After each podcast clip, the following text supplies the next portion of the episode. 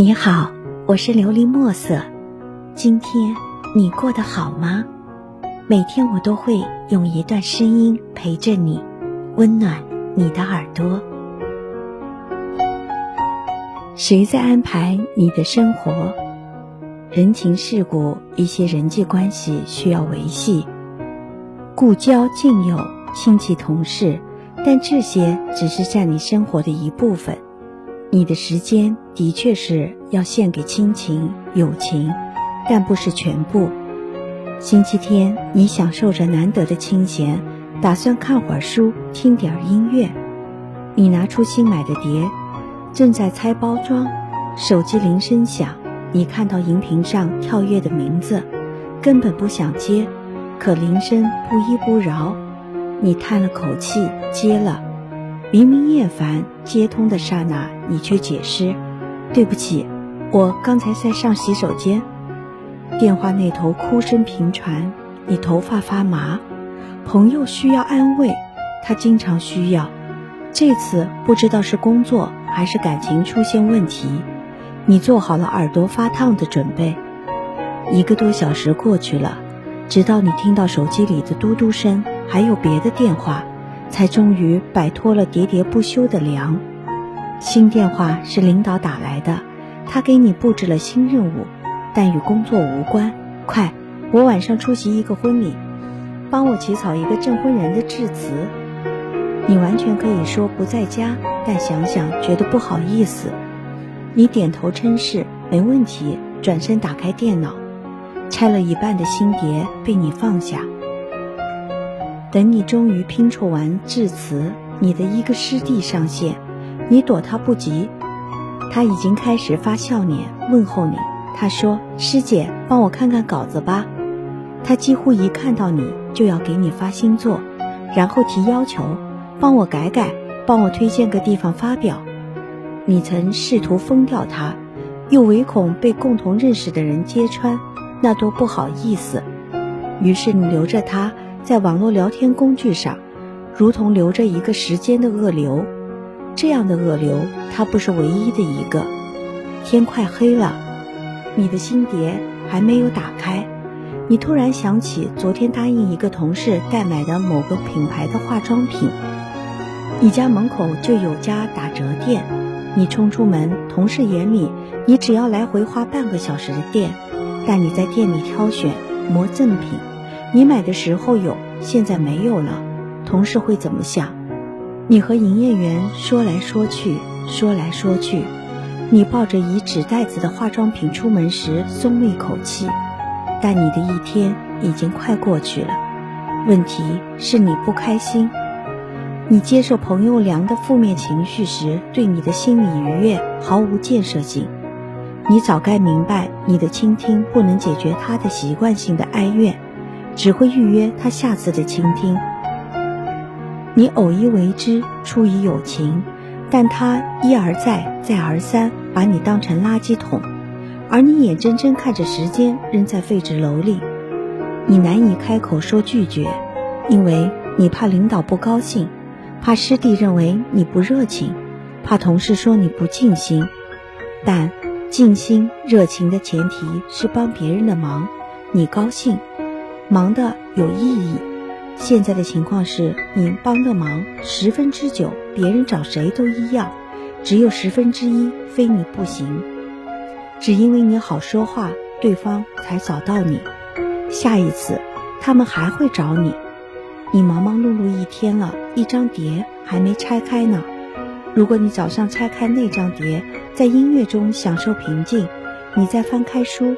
你今天扔在废纸篓里的时间，拿出三分之一，起码能读一万字。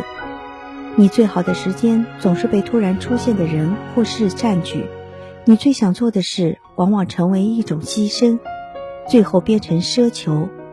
你每次都让位，其实你对自己最狠心。你并没有意识到，别人在置换你对生活的安排，从一天到几天到更久，渐渐的。无数个别人组成的团队，你打着寒噤，总有人情世故，总有一些人际关系需要维系。故交近友、亲戚同事，但这些只占你的生活一部分。你的时间确实要献给亲情、友情，但不是全部。其实你的心里最清楚，哪些是别人需要你，非你不行的十分之一，哪些是你可以拒绝的十分之九。你能把这十分之一做好，对人对己都足够了。你不能被动的指望别人发善心，不再打扰你的生活。你的生活你要掌握主动权。你美好的今天。昨天还有某某天已经被置换，不拒绝就无法杜绝。难道你还等待着烦恼复制下去？别说你不好意思，任何人提出要求时都是试探性的。虽然有人的姿态势在必得，除非当个烂好人就是你的目标，否则那十分之九该为你的人生目标、理想生活让位。还有什么比他们更重要？我们从来无法控制会发生什么事，唯一可控的是面对事件我们的态度。谁都不能安排你的生活，除了你自己，除非你情愿。希望你能够喜欢今天的故事，并给你一点小小的启发。琉璃墨色，祝你今晚做个好梦，愿你心想事成，平安喜乐。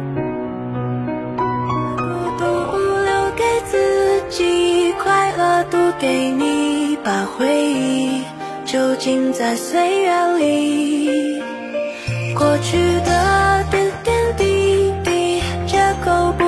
不再提，没关系，我谁都能代替。为了那句我愿意，死撑的等你，似乎只有我一个人在努力。你所有的。了不起，只因我爱你。几百次说放弃，不如成全你。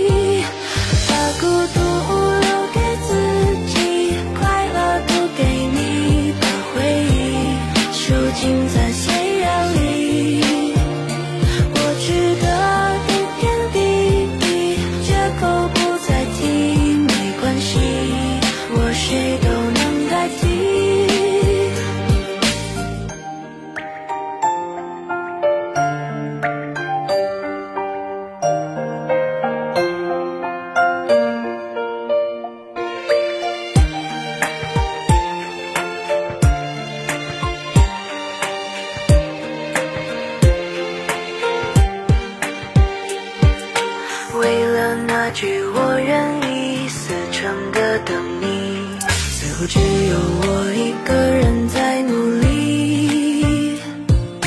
你所有的了不起，只因我爱你。几百次说放弃，不如成全你。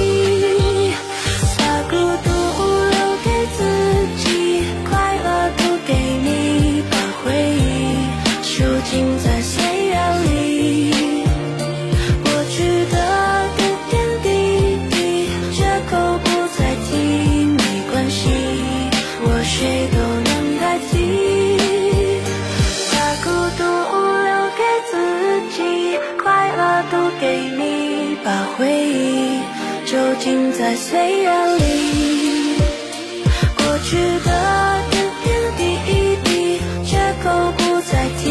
没关系，我谁都能代替。